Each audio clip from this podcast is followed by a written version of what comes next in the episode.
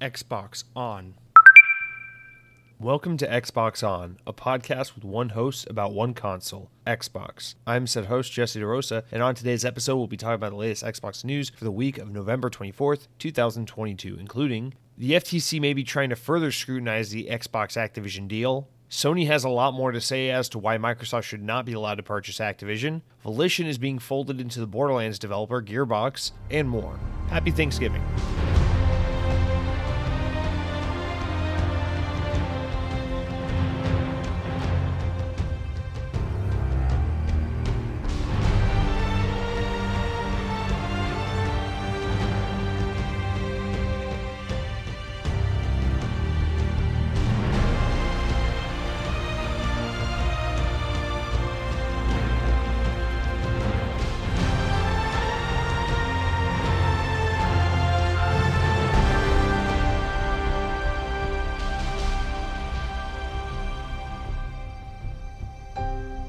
On this day in Xbox history, in the year 2003, Spy Hunter 2 released for the original Xbox in the US. Published by Midway, developed by Rockstar San Diego, who at the time were Angel Studios. This is a. Uh, I, actually have like really little to no of understanding of what Spy Hunter was. It's it's a game I feel like I've seen the cover for a million times. I've never had any interest in playing it. Uh, I never had, yeah, I, I never I never got my hands on it or looked into it in any way. But I, I just know that it was a moderately well liked and well remembered OG Xbox game. I know it has racing in it, but I don't know that's necessarily a racing game. I don't know, you know, as the name suggests, if maybe there was a little bit more to it than just your standard like Need for Speed racing. But uh, Spy Hunter 2, I, I know people really love that game.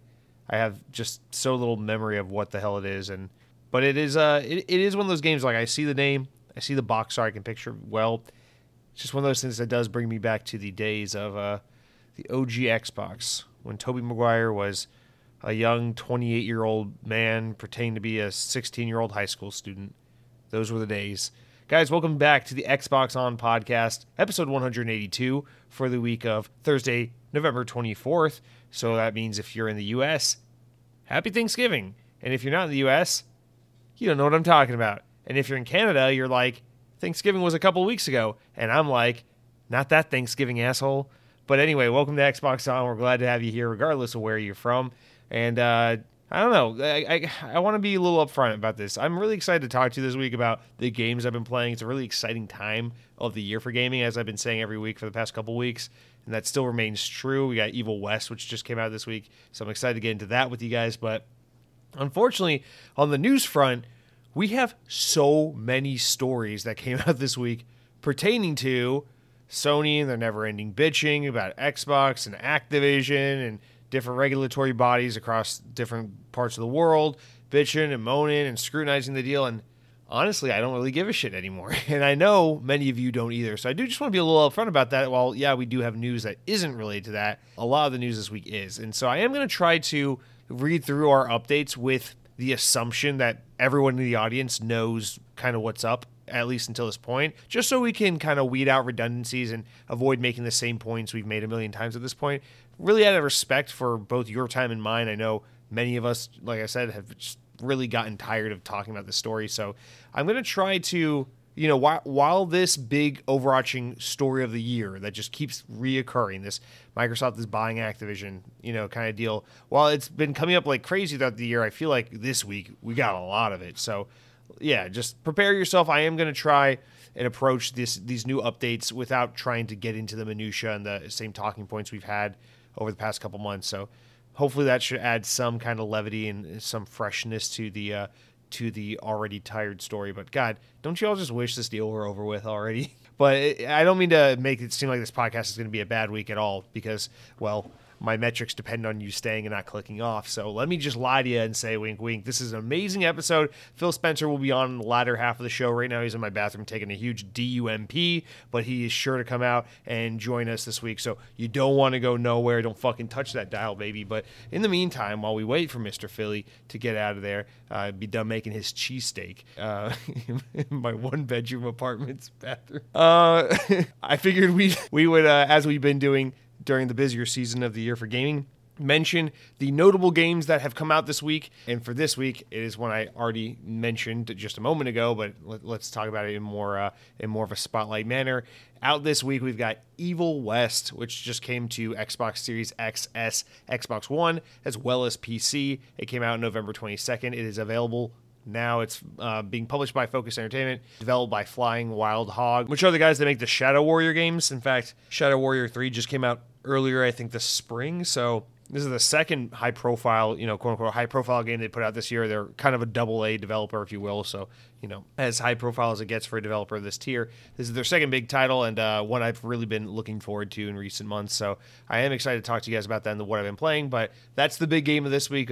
I mean, it keeps going, guys. We got Warhammer next week. We got Callisto Protocol coming up. We already got Pentiment and Somerville and Call of Duty and Sonic and God of War here over on PlayStation as well. And been a really good past couple of weeks for gaming. And uh, we got we got a few more good ones to, to continue to look forward to. So Evil West is the big one for this week. A feast of a game fit for the Thanksgiving holiday, if you ask me. But all right, all that cringing aside, let's uh let's jump into our real opening segments, the updates, the stories of mild amusement, and uh Know, I used to put a third thing there, but I, I, don't have it written down, so I can't remember. But anyway, first things first. For this segment, we only have to bring up the Activision deal with Xbox one time. Okay, so we'll just knock it out uh, uh up top, and then we'll get into all the other stuff. Okay. So VGC reports Microsoft has reportedly, and, and like I said, we're going to try to weed out any redundancies and things we've already mentioned. So we'll just try to keep it brisk and moving along uh, with mostly just new information and uh, with the guys that you're you're well versed in all the context surrounding the the, uh, the ongoing story. So VGC reports Microsoft has reportedly offered Sony a deal that would see the Call of Duty franchise remain on PlayStation for a decade. The Xbox maker told the New York Times that they had offered a 10 year deal to Sony on November 11th this year. Sony declined to comment on the claim. And in September, Xbox boss Phil Spencer, also known as the motherfucking CEO of gaming, said that Microsoft had committed to making Call of Duty available on PlayStation for, quote, several more years after Sony's current deal with Activision expires, which will reportedly follow a release of a new Black Ops game from developer Treyarch in 2024. However, PlayStation boss Jim Ryan, who's reportedly seeking access to the future Call of Duties on equal terms in perpetuity, responded publicly by calling those Microsoft proposals for keeping the series on PlayStation, quote, inadequate on many levels. So, again, we already talked about this the other week. Microsoft saying, uh, Phil Spencer pretty bluntly putting it, be kind of dumb for a big corporation to put something so final in ink when you don't know how the market's going to look 10 years, 20 years down the road. So we're probably never going to say never, you know, that Call of Duty will never be console exclusive. But uh, we are pretty comfortable saying that for the foreseeable future, we don't see why we wouldn't put it on PlayStation. It's untenable. It's on. It just doesn't make sense to keep this game from PlayStation for everyone, for players and ourselves. And uh, here they are putting up another offer saying, "Hey, we'll give you at least a decade's promise of Call of Duty on PlayStation." And so again, especially when we're talking about Xbox kind of putting themselves out there making the claim. How how many times have they make it clear? Place uh, the, the Call of Duty on PlayStation going nowhere. So that is the most like kind of small scale bit of information we got regarding this story this week. But the other stories that are, pertain to the Activision Microsoft deal are much bigger, and that's why they're in the main news segment. But that's it for the stories of mild or the the small updates and stories of mild amusement you know, as far as what what goes into that. Let's continue on with our stories of mild amusement and updates with uh, non Activision Microsoft news. All right, this is a fun one. Maybe we should start off with this just just for the just because of how exciting it is, and I don't know. I think it's cool. Microsoft announced this week Black Friday. You know, well they didn't announce Black Friday. Black Friday would happen with or without Microsoft, but Microsoft announced for Black Friday as part of Black Friday. Uh, one of the deals that they are offering is a temporary $50 reduction on the price of the Xbox Series S, the $300 Xbox. So for us in the US, this means the $299 console will now cost $249. Uh, and that is available beginning now. You don't have to wait until Black Friday. Obviously, at the time the show's going live, we're just hours away from Black Friday, and I guess Black Friday kind of begins in like July now, so there's no real like start or end date. But y- you know what I mean. It's it's beginning now, and it's running probably through the I wouldn't be surprised if they really run this through the rest of the year, to be quite honest. But they're saying it's for Black Friday or the Black Friday season, whatever. Um, in Canada, it is dropping from 379 can- Canadian dollars to 319. They haven't made word outside of the US and Canada, they haven't made uh, any mention of it dropping price elsewhere. Uh, for example, right now in the UK, it's still running for its regular 249 pounds. So the price doesn't seem to be affected in other territories. It seems like just another one of those perks and benefits uh, for us North Americans. So sorry to the rest of the world. I don't know why we get such unfair treatment, but uh, please don't be mad at us. Now, in addition to just that about the Xbox Series S, you know, you're thinking, I don't really want a Series S. I already have a Series S. Who gives a shit? There are other Black Friday deals Microsoft announced uh, for Xbox, including, and, right, and this is right now, uh, right now, Xbox wireless controllers uh, are like 30% off. Uh, the Steel Series accessories for Xbox and PC are up to 40% off. We got up to 60% off Power A mobile accessories, $200 off Bang & Olufsen portal for Xbox, the speaker for Xbox, uh, up to 60 bucks off the Thrustmaster accessories. I don't know what the fuck those are. Up to $80 off select Razer accessories for Xbox. I need to look into that because Razer accessories are awesome and incredibly overpriced. So it'd be nice to see if I can get that Sonic the Hedgehog controller for 80 bucks off. But anyway, so yeah, that's all that's all begun now. And there's tons of games that are going to be on sale for Black Friday on the Xbox store. So be sure to check your consoles and check your apps and such like that to see the latest deals going on. Tons of good opportunities to get some good games and gaming accessories, and in this case, gaming hardware for pretty good, pretty good price. So there was also, uh, I, I, don't, I think at the time this is going live, it's not going to be available anymore. So that's why I'll kind of throw it in at the end as a maybe, maybe it's there, maybe it's not. Um, if you buy an Xbox Series S or X through the through Instagram, through the Microsoft Store's Instagram page, because Instagram allows you to shop within the app. You get 20% off your first purchase. So you get like another 50 bucks off the Xbox Series S, 100 bucks off the Series X, roughly. And so that's a really good deal. Um, I saw it tweeted out by Wario64 on Twitter.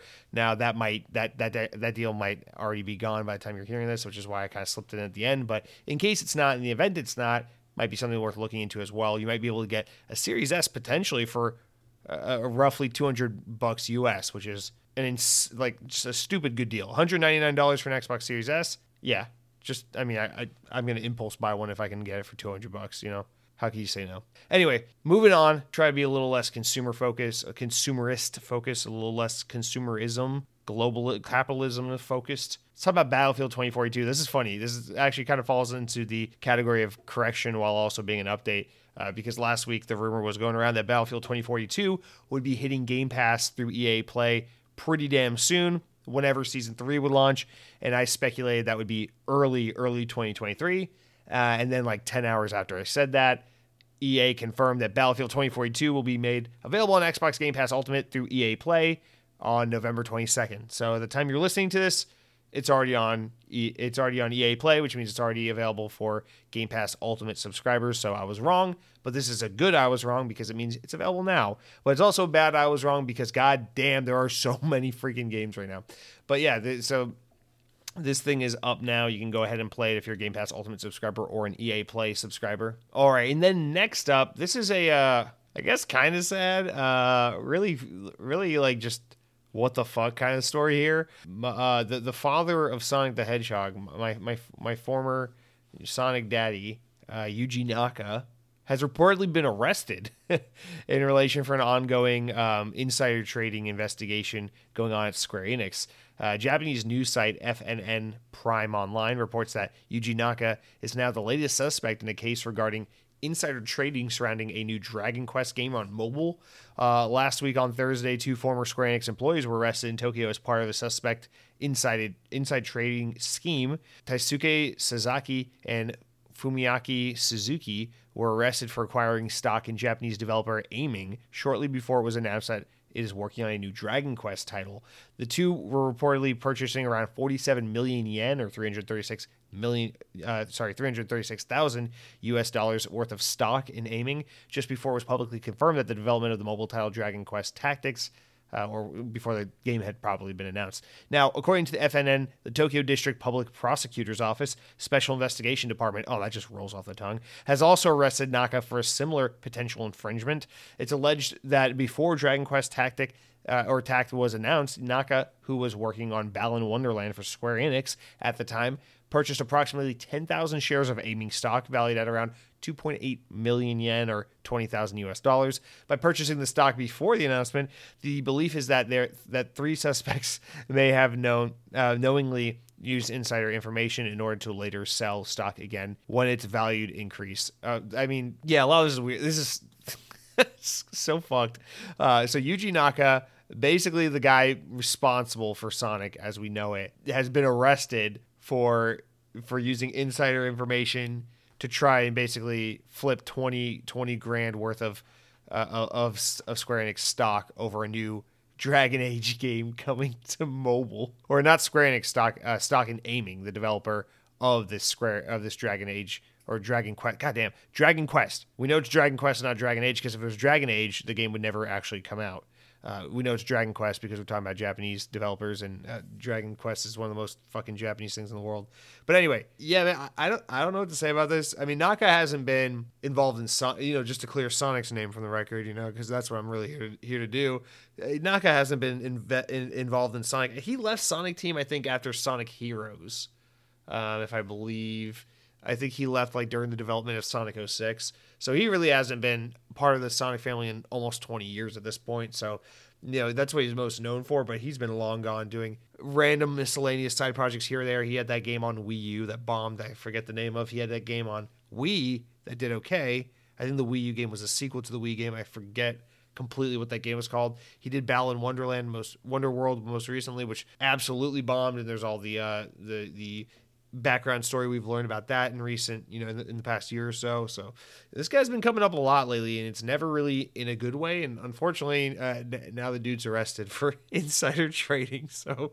Uh, I don't. I don't really know how to handle this one. I don't know what to say. Uh, I'm not sure if this is like. Um, uh, I hope this is all a big misunderstanding. and His name is cleared and the guy's good, or shame on him. I hope he learns his lesson. But um, yeah, I mean, it's not. It's not my proudest moment. It does. It does suck a little bit for Sonic that you know he just had a new game come out. There's a lot of hype around Sonic. People are surprised the new game's kind of good. He's got a new Netflix show coming out in a month or so. And then, oh, what do you know? His dad's getting arrested again for being a public drunk. It's like that kind of thing. It's like, you know, finally, finally becoming famous and proving your family that, proving to them that they were wrong about you and that you you are somebody and you are going to do something that matters in this world and then just as you you get your big break dad gets naked and drunk and uh, shows his penis on TV to millions of people around the world and you're uh, publicly humiliated and shamed for the rest of your life. And well that's where Sonic is right now. You happy Yuji Naka?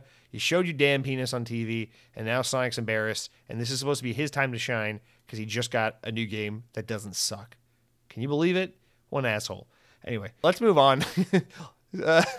Speaking of uh, not surprising yet still disappointing news, uh, let's talk about Dead Island 2. Uh, Embracer Group have confirmed that the long awaited Dead Island 2 has been delayed yet again. Most recently scheduled for release on February 3rd, the game will now launch on April 28th for the Xbox Series S, X1, or Xbox One and PC via the Epic Games Store. First announced in 2014. Yes, that's right. By the time this game comes out, it'll have been it'll be nine years removed from its announcement. The zombie action RPG sequel has suffered a series of delays and change, changes of developers. It was originally in the works from Spec Ops The Line Studio Yager before development duties were taken over by Sumo Digital.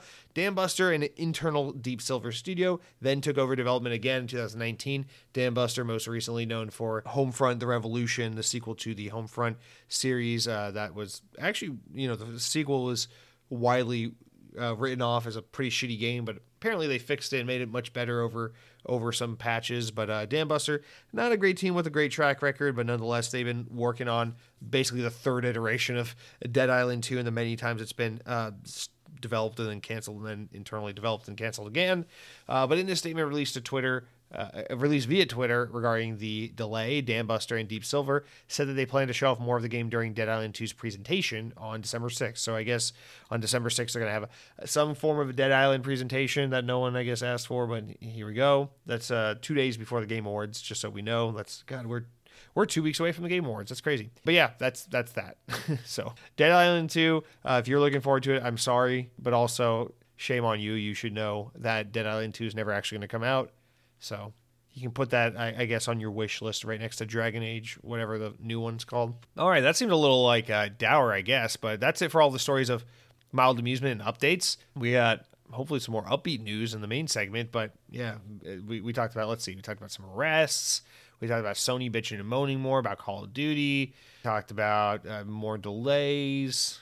Hey, but Battlefield's on Game Pass now. That's good. right? The one everyone hated. Uh, okay, uh, let's we'll jump into the news as we always do, but that's we, you know we don't go head first. We're not like that. We like to wine and dine before we get fucked. So before we have to read more about why Sony's mad about Xbox, let's first take a minute to talk about the games we've been playing this week because this is the exciting part. This is the fun part. But you know, before I can tell you about the games I've been playing this week, I gotta stop and tell you real quick about what I've been eating because you need that gamer fuel to play those games, baby. And uh, yeah, I got nothing in terms of what I've been eating the past few days. But what I will say is we're on the eve of Thanksgiving, God damn it! So what I am going to be eating, hopefully within the next 24 hours, is Thanksgiving.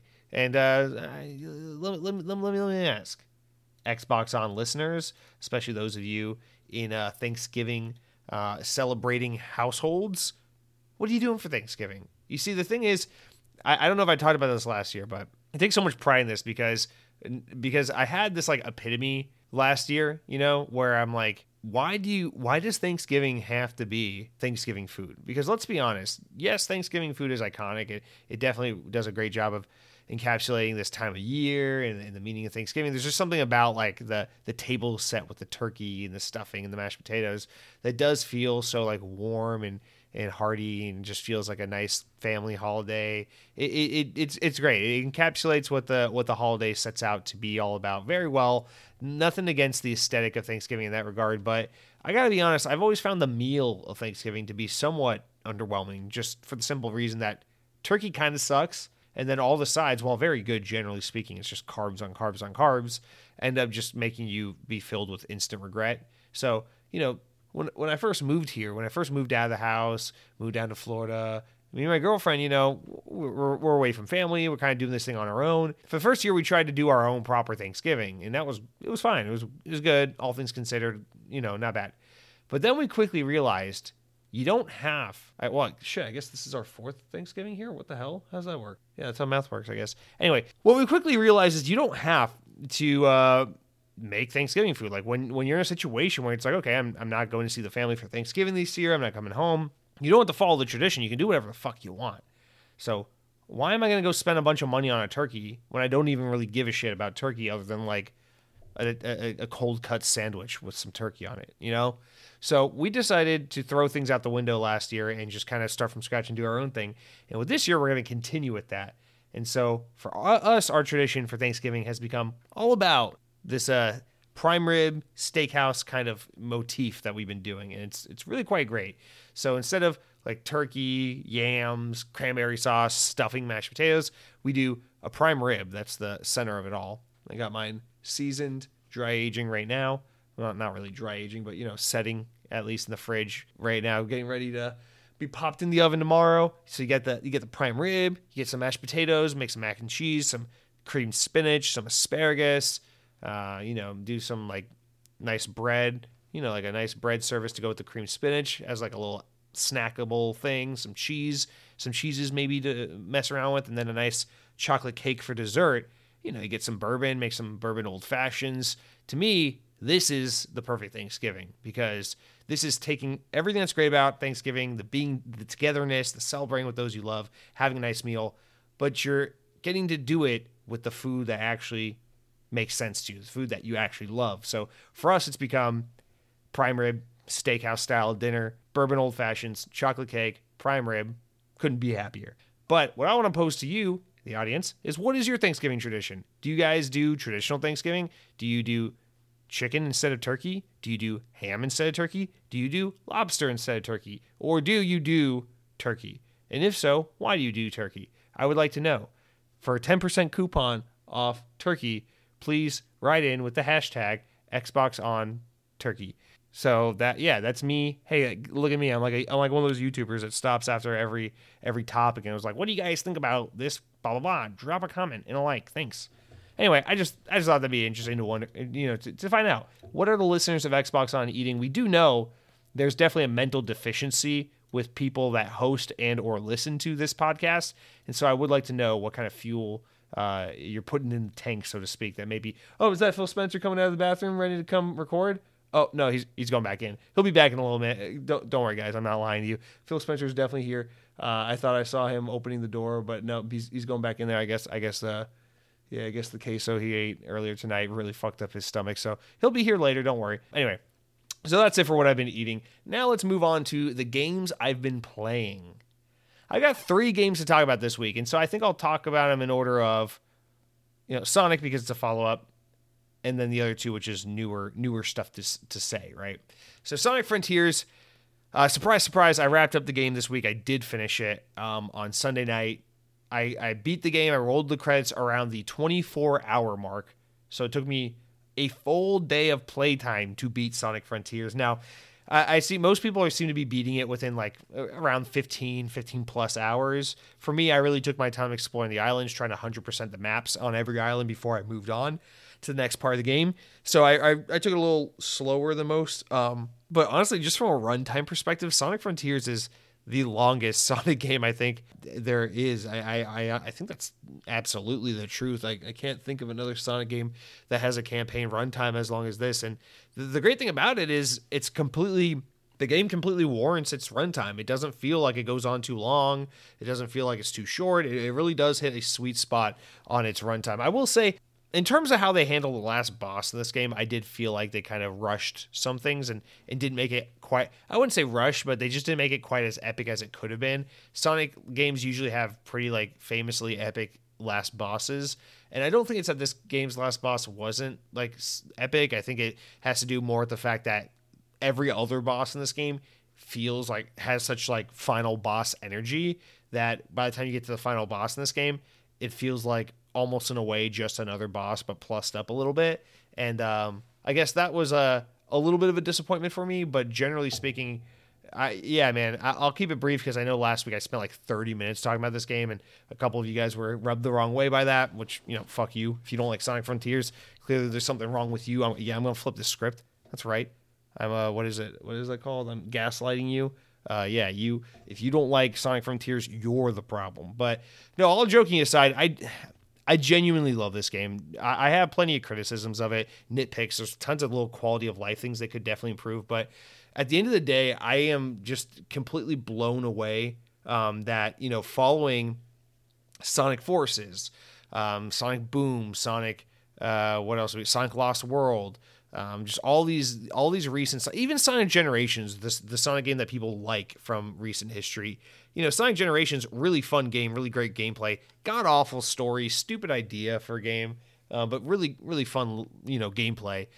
I, just I just didn't think that we could get a Sonic game like this in 2022. You know, I I, I didn't know we were capable of still having this level of uh, commitment to Sonic, whether it be polish, uh, just commitment to a philosophy and a game design, um, care and consideration for the story and the characters. Uh, I, I, you know, originally Sonic Unleashed from 2008 was supposed to be kind of like the spiritual successor to Sonic um, uh, Adventure 1 and 2, which are the most beloved 3D Sonic games. Uh, but, you know, I gotta say, having played Sonic Frontiers, I think this is the game. You know, if, if you're someone who grew up on the Sega Dreamcast or the Nintendo GameCube loving the Sonic Adventure games, and then, like, from there kind of fell off, I know there are a lot of people, especially around my age, who feel that way. Like, they grew up playing Sonic Adventure 2 on GameCube, maybe Sonic Heroes a little bit, and then they're kind of like, they fell off, and Sonic's been lame ever since. I really truly do believe like this is that Sonic game that is made for those people. It's made this game is made it, it simultaneously caters to three audiences and does so really gracefully where it, it, it does a great job of being the game that that audience would want to play you know the people who grew up playing the sonic adventure games while also being a great new foundation for what this franchise can and should be for younger players because obviously sonic is a a, a kids game all ages all kind of game and I think this does a phenomenal job of introducing a new generation to the Sonic franchise. And it also does a great job of catering to people like me, the diehard Sonic fans, the people that for some fucking reason find a way to be invested in the lore and the characters and the story and the comic books of the Sonic universe. This game does a really apt job. Everything from the like in-game lore um, to like the collectibles to actual like moment to moment like major story beats. They do so many callbacks to I'm talking about everything from like Sonic Adventure to like Sonic Forces to like you know everything from the beloved to the hated games, and it's it's just so wonderful. And and there and you can tell that they they finally got the guy. They finally got someone who cared about the Sonic story the way you know the fans had had wanted for the games for so long, um, and, and, that's what we got with Ian Flynn, the writer of the comic series, being brought on board to do this game. You can just feel it. This game has all the characters are written uh, true to who they are. It's not like Sonic Forces where like Tails fucking goes ballistic and loses it, and the writing is just cringe as hell, and Sonic gets kidnapped, and then they think he dies. It's not like super stupid or cringe or ridiculous like that, or trying to be super edgy. It's just it's it's exactly like what Sonic Adventure one and two were. It's you know at the end of the day, it's a lighthearted romp, you know, for kids ages ten about these anthropomorphic characters, you know, trying to stop the evil Doctor Robotnik because they're just unapologetically the good guys and they just want to do good and put good out into the world. But it does have that surprising, just like Sonic Adventure had with the uh, with the E102 levels, and just like Sonic Adventure 2 has with like the whole Shadow the Hedgehog story and Maria and that whole backstory. It has that like kind of like it secretly kind of comes up and stings you a little bit towards the end of the game where there is a relationship in this game, and I won't spoil any of it. Um, but there is a relationship in this game where it's like shit, why the hell is this Sonic the Hedgehog game kind of getting a little a little deep, a little a little emotional? Why am I, you know, at the end like tearing up a little bit about this one character in particular, like this one er, moment earlier in the game where she's having this callback and she's seeing like this tender moment with Sonic and it makes her emotional and then later in the game you know that character has to make a sacrifice and do a thing and and they do a callback with the music and you're like why the fuck am i crying at a sonic the hedgehog game? But for you know for me it's a great feeling because it reminds me of like when i was 12 years old playing sonic adventure uh, younger than that when i was 8 years old playing sonic adventure being like you know this is kind of like a cool deep story. As a kid you felt that way playing sonic adventure 1 and 2 and this game it captures that feeling so well where you know it disguises itself as just like this cool 3D platformer game that's awesome for kids and then the more you get invested to it the more it kind of stings you with a little bit of um a little bit of some uh some drama and some you know just a, a lot of investment in these characters and some tear jerking moments and I, I, I fucking love that. You know last week we talked a lot about the gameplay. Um, I, I stand by most of what I said last week having beaten the game now uh, I am going to go back and try to get more of the achievements, so I definitely plan on pouring a lot more hours into this game. But I, I love this game. I think this is what the foundation of Sonic needs to be going forward. Um, my big criticism with it is is the cyber stage levels, which is funny because those are the parts that are a callback to my favorite Sonic games of recent years, which is these more traditional linear 3D Sonic levels. Um, I feel like that's actually the weakest part of the game. The best part of the game is when you're just running around these big empty spaces collecting shit. It's like, you know, do this fun obstacle course to collect this item, to do this little puzzle to collect that item. The combat is surprisingly pretty good, especially as you unlock more abilities and learn kind of how to fuck around with all of Sonic's cool attacks. The boss battles are epic as hell. The music is so awesome and so varied. Everything from running through the fields, you get this beautiful background melodic piano, you know, just like tasteful um, stuff going on, or or you're in a boss battle and you got fucking sleeping with sirens screaming in your face with like this awesome like like metal fucking like metal music as you turn into Super Saiyan Sonic. It looks like Dragon Ball Z fighting these Shadow of the Colossus looking bosses. It's fucking crazy. Or you know, you get like you're just doing like the fishing mini game, just goofing off in the game, and you got like this really awesome lo-fi track that's just super ideal for just like calming down to or reading a book to, and it's just like you know, it's it's a Sonic game, so it should come as no surprise. The soundtrack is undoubtedly the best part of the game, but I'll, I'll try. I'll, I'll, I'll stop myself now. Sonic Frontiers again. I, I beat it, so now I'm not going to talk about it next week. But um, yeah, I had I had to beat the game twice. I had to play the ending twice, once on normal, once on hard, just so I could get the special extra little bit of ending there. And just the yeah, the game is so special. It, it does a lot of callbacks to my favorite Sonic game of all time, Sonic Unleashed. A lot of parallels with the new character in this game, and Chip, who was the special character from Sonic Unleashed. A lot, a lot of music parallels and just nods. Lots of fan service. I think it's the perfect game for lap Sonic fans, for lifelong Sonic fans, and a great introduction to the series for uh, newcomers. And I just really hope people will give this game a try. Like, like I said, like I've been saying for the past couple weeks, I really hope people are able to look past the memes and the jokes and the the bad years of the, the, years of bad Sonic games, and you know maybe when the game's on sale, I saw it was already on sale for like thirty bucks for a little bit earlier this week. You know maybe pick it up when it's on sale or something like that. But this game, absolutely worth your time if you've ever been invested in character platformer games, or if you like momentum based you know traversal games like Tony Hawk or Sunset Overdrive or Spider Man. I, I really think this is a game a lot of people would be surprised to see how much they genuinely like. But that's it for Sonic Frontiers. We're done with that. Like I said, I beat the game, so we won't talk about it for a while now. Uh, I went back into Halo Infinite, and tried to play some Forge. Um, try to wrap my brain around a little more how, about how this works. Last week I was a little salty about it because I didn't realize they weren't going to have like a browser for people to matchmake and play in Forge. I didn't realize that was coming later um, down the road. So I was a little salty about last week, but I tried to come back to it this week. This past Sunday, we did a stream and I, I downloaded a bunch of different user created modes and levels and maps and stuff and, and just dicked around it. And I gotta say, Halo Infinite's Forge is really quite impressive. It's, it's a shame that like you have to have like a strong group of friends dedicated to Halo in order to be able to really enjoy this content right now as as it currently stands. But thankfully, that will change soon um, with a browser at, at some point. But for now, uh, I'm just I'm, I'm astonished by the kind of crazy cool shit people are creating and putting into this game. And I just gotta say, I'm I'm really optimistic about where Halo is headed. Uh, you know, get get get us a good season three in here. Uh, finalize some of these forge details get us a, a good a good battle pass, some new multiplayer maps and things like that. And I really think this game is starting to get into that position of like, ah, yes, this is what this game should have been. And you know, you already feel it with like the way they changed up the match, match XP. They rebalanced some of the guns that made them a lot better. Um, just really enjoying this game a lot more now when I play it compared to just where we were a few weeks ago. And I'll continue to look forward to this game evolving as it becomes as it starts to pick up the features I've been waiting for. And Forge was a huge one, and I gotta be honest, I'm enjoying I'm enjoying this as a stream game. I think Halo is probably going to be the the uh, the channel stream game for the foreseeable future, probably for the rest of the for the year, um, with the exception of maybe a little bit of Modern Warfare 2. But if you ever want to partake in some of that, join us, play a match or two, or just sit by, watch, hang out, and chat, you can follow me along on twitch.tv slash lightning mcstream.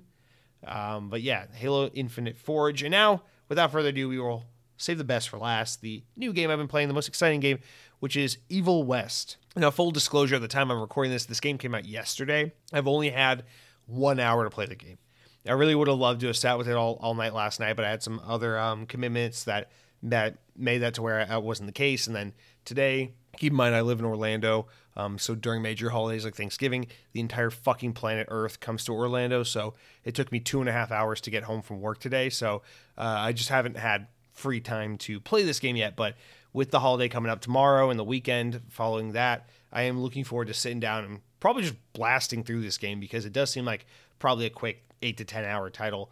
Um, but yeah, Evil West. This game is fucking awesome and and it, again, I'm only an hour in, so you know, I guess take it with a grain of salt. A lot can change, you know, by hour five, by hour by hour eight, by hour ten. But just an hour with the game, and I immediately get the sense that this game is everything I hoped it would be. Basically, it is essentially a third-person linear level-based action melee shooting game, but um, with a lot of modern amenities and bells and whistles. But it is at its core, no doubt the the best of the best kinds of games we used to get during the Xbox 360 years. This is, you know, it, it just reminds me of when you could pick up a game like, man, I'll just think of like anything. Like, um, it reminds me of Gears of War. It reminds me of Bulletstorm. It reminds me of like the Activision uh, Wolfenstein game that was developed by Raven.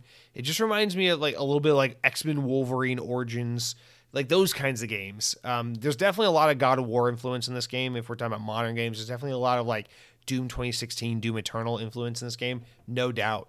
But so much of this game just reminds me of so many of those linear narrative first person or third person action games whether it was melee focused or or, or um, shooting focused combat it just reminds me so much of those games you pick up the game you fucking learn some basic controls and you beat the hell out of shit and it's crazy. It's all just about pairing really fun combat, like melee combat, with really crazy gun combos. So it feels fast and frantic like Doom because you'll just be beating the shit out of someone and then like spinning around shooting them in the face and getting stylized kills and gory final like moves and assists and, and assassinations and things like that.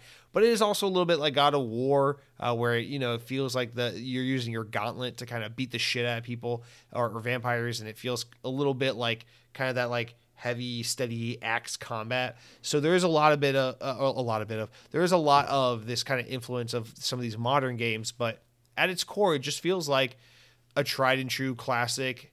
You know, unabashed, unashamed video game, like an action game, you know? It's not trying to tell a deep and personal story. It's not trying to sell you a season pass or a battle pass or have loot boxes or an in-game store or deep RPG mechanic system or nemesis system. There's no souls like aspect to it. There's no open world. There's no way to get lost. There's no way, you know, it's just it's none of that. It's just like, hey, here's the fucking game. Do you want to play as this awesome, badass, alt Steam world, Western cowboy motherfucker who fights like vampires and other vaguely daunting creature type enemies? And it's like, yeah, that sounds fun. It's like, cool, here's a gun, here's a gauntlet, go beat the fuck out of them all.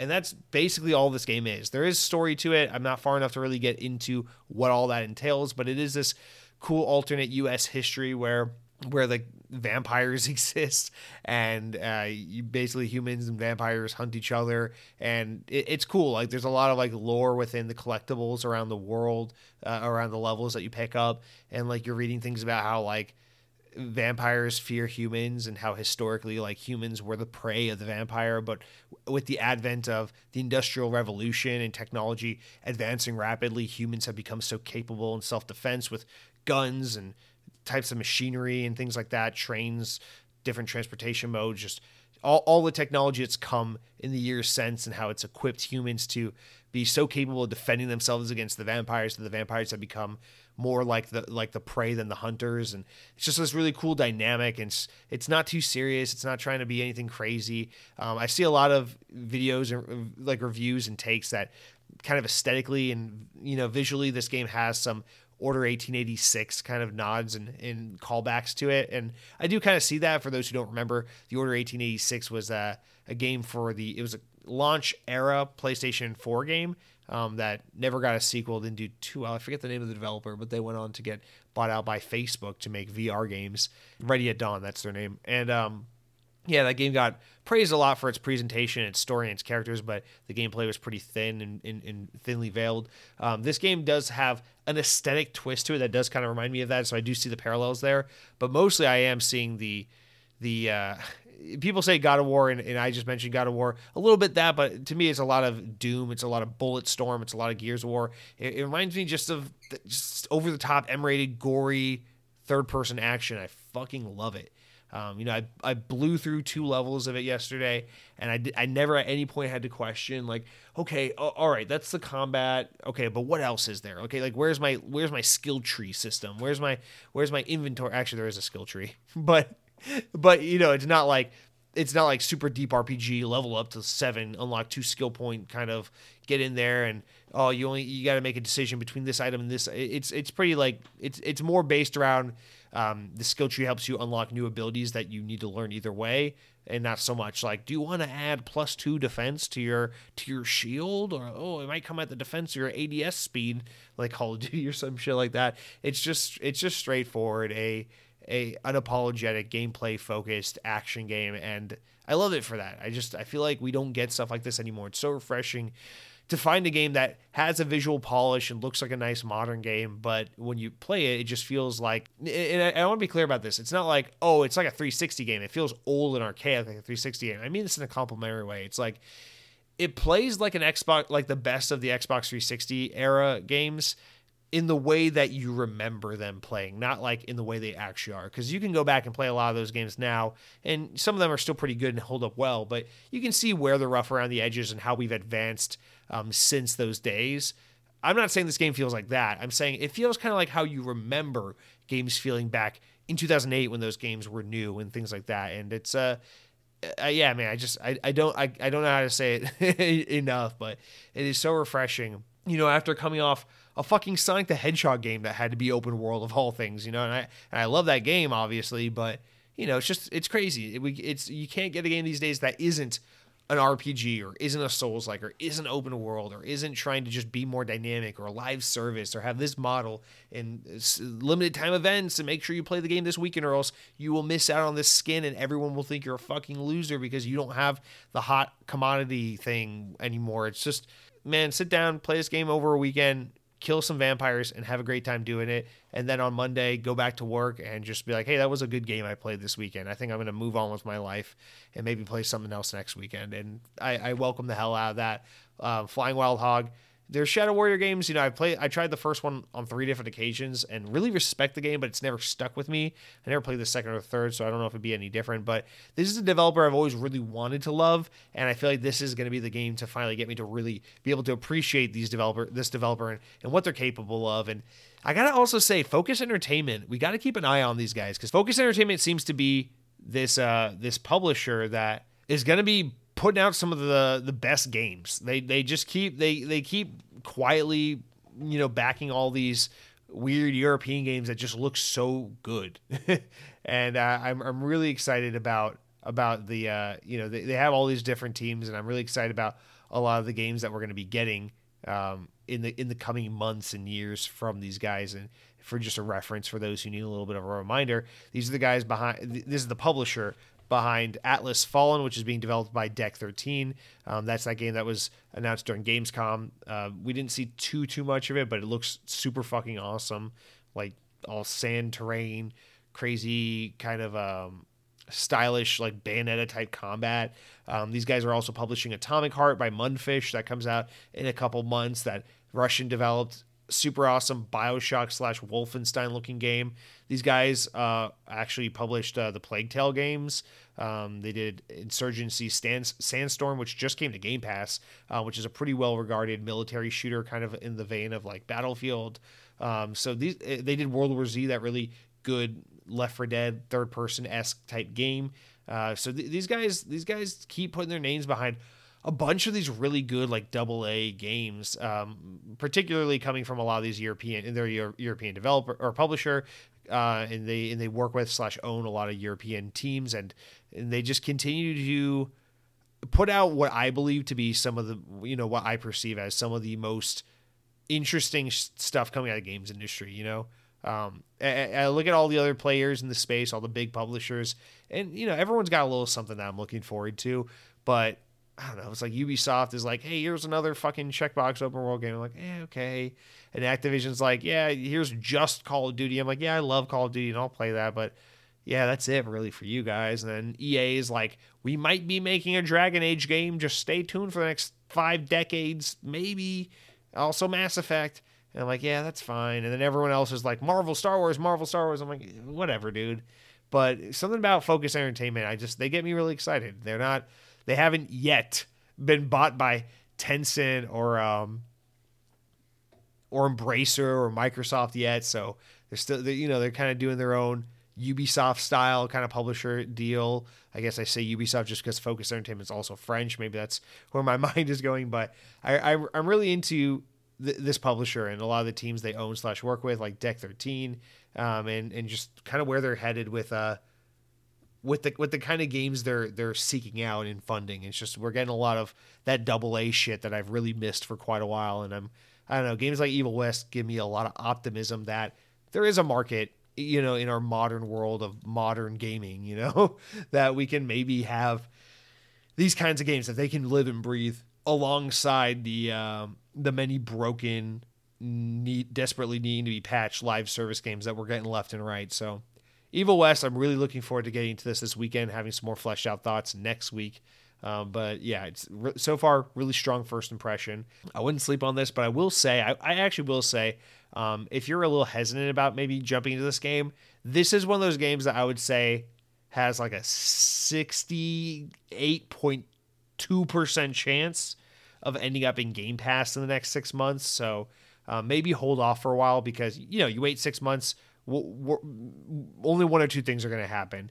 Either the game ends up in Game Pass, or you can just get it on sale for like thirty bucks. So maybe wait it out if you're a little hesitant about it. But so far, I'm enjoying it. I'm happy to put my money where uh, my mouth is and support some more like double A type games uh, because this is the kind of stuff I miss and I'd like to see come back.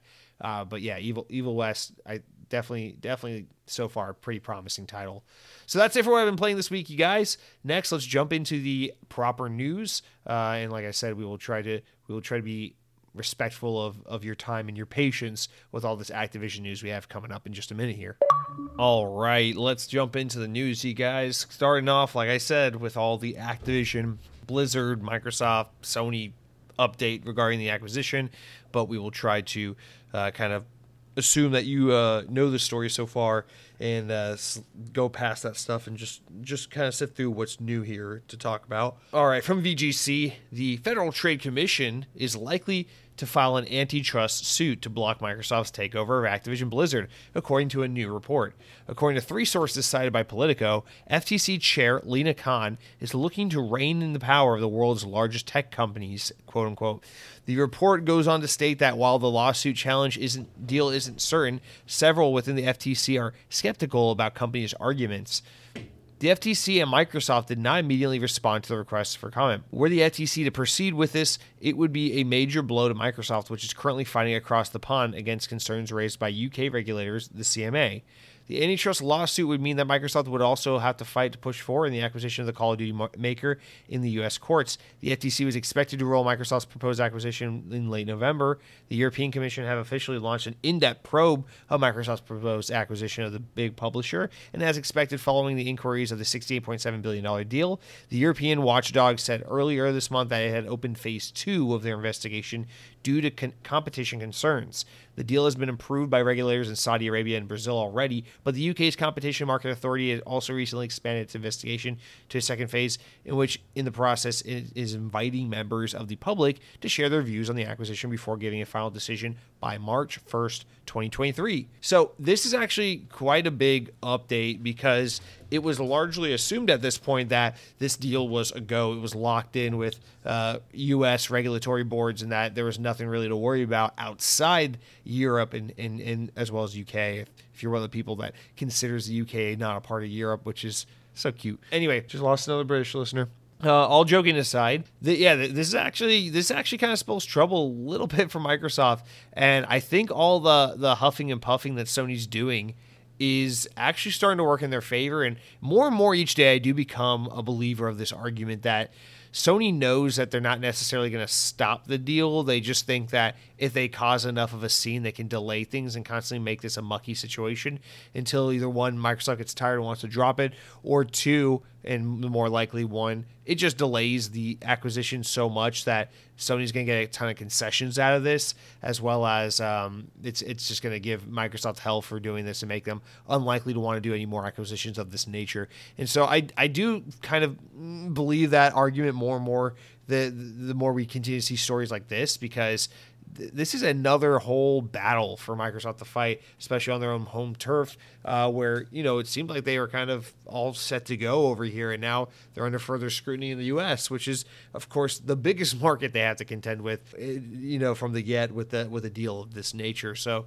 Man, this is going to be this is going to be a harder fought battle than any of us thought. Um, the, the, I think the biggest news, the biggest blow to, for all of us here is that this can potentially delay the deal even longer, meaning that It'll be like 2027, and we'll still be talking about the proposed acquisition of Microsoft of uh, Activision Blizzard King to Microsoft, and God, none of us want that to be the case. So my my my plea to you, Sony, is just shut the fuck up so we can get this over with. But I think a lot of this is enough enough of a, of an issue has been made about this that that now they're starting to we're starting to see other regulatory bodies jump in and be like, hmm, maybe we need to take this a little more serious. Maybe we need to get this a second look or have further consideration or more thorough consideration of this deal before just kind of nilly willy signing off on it. I mean, after all, the CMA wouldn't be going so balls deep in this for nothing, would they?